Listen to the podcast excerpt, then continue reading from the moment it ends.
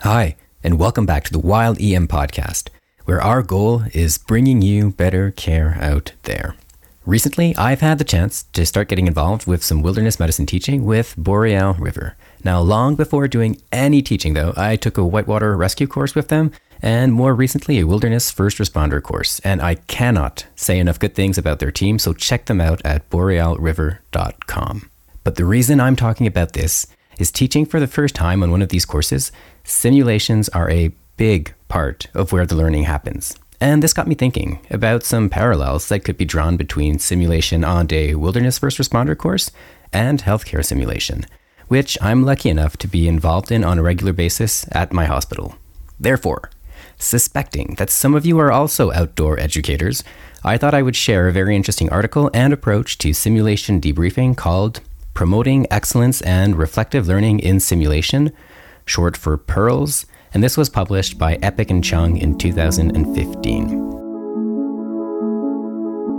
You're listening to Canadian Podcasts.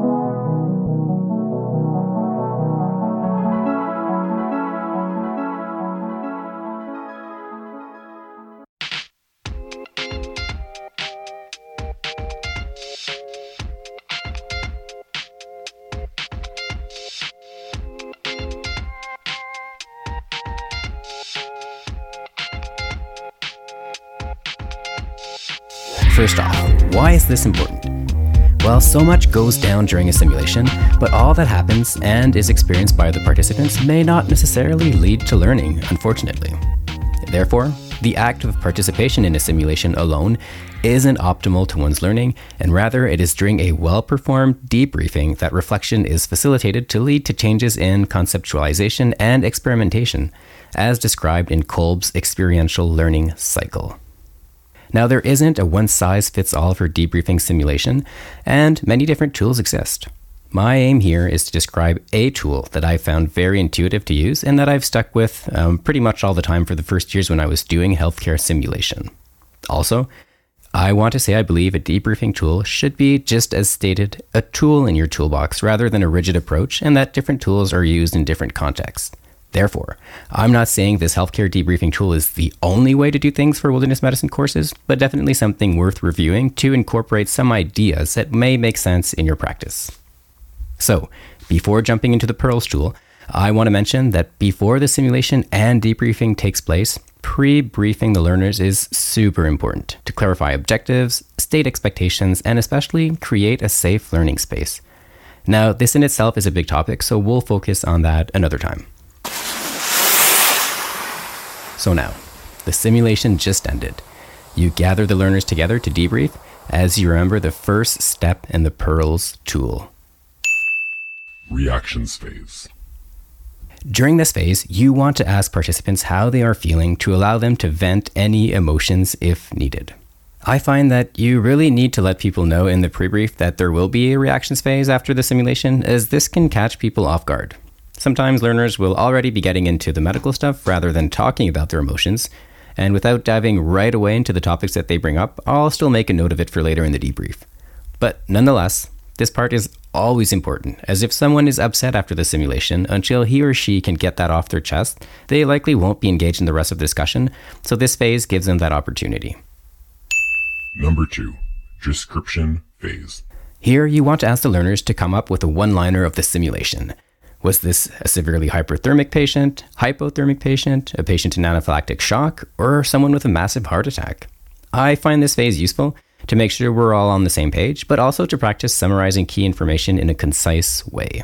For example, I'll often find a simulated patient to be described as having blunt trauma to the abdomen, being in pain, with a high pulse rate, and also having a low blood pressure or absent peripheral pulses. And all this could instead be described as a traumatic patient with abdominal trauma in presumed hemorrhagic shock.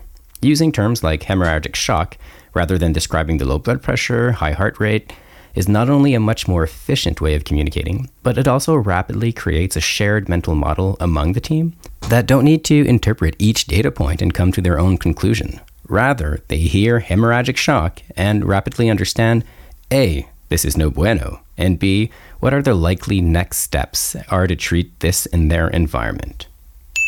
Number three, the analysis phase. This is where the majority of the debrief happens. When starting this phase, I like to open up with one of the following questions to everyone. Okay, so what went well here? And what did you all find challenging? And then I pause.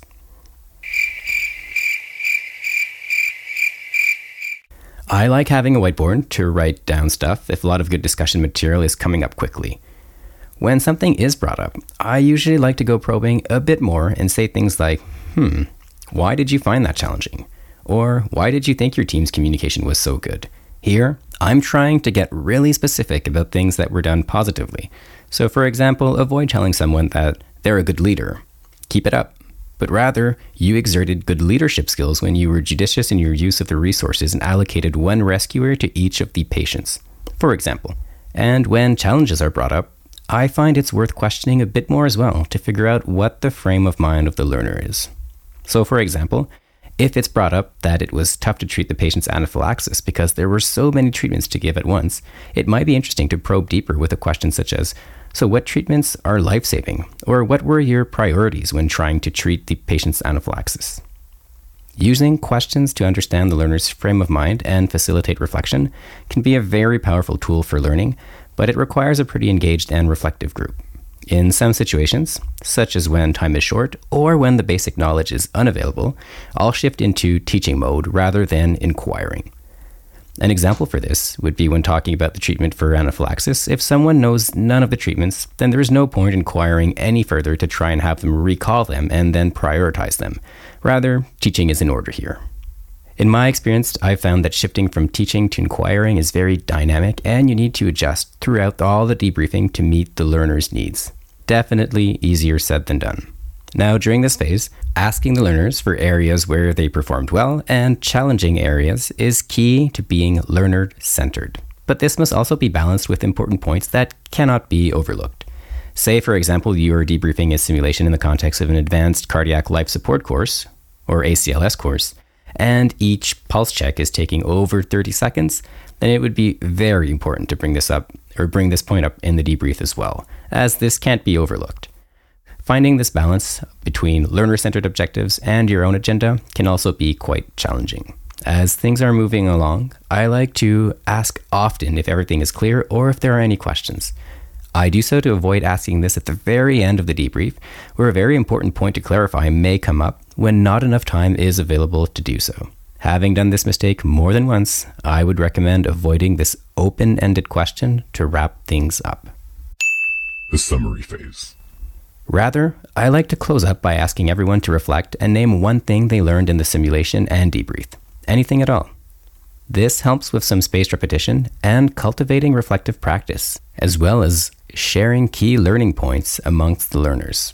Sometimes in this phase, I like to also jump in at the end with something that I've learned or to drive home an important point that wasn't mentioned. All right, so there you have it we have went over the Pearls tool for simulation debriefing. I would strongly encourage you to go over the article yourself. And again, this is the Pearls tool for debriefing published by Eppich and Cheng in 2015. As a quick reminder, remember, after a simulation, the four phases of the Pearls framework are number 1, reaction phase, number 2, description, number 3, the analysis, and finally number 4, the summary. And knowing that this tool might not be directly applicable to your education practice, I hope that you can still integrate some elements of the tool in your next simulation debrief. All right, there you have it. That's it for today's episode, and until next time, remember to keep your crampons in the ice.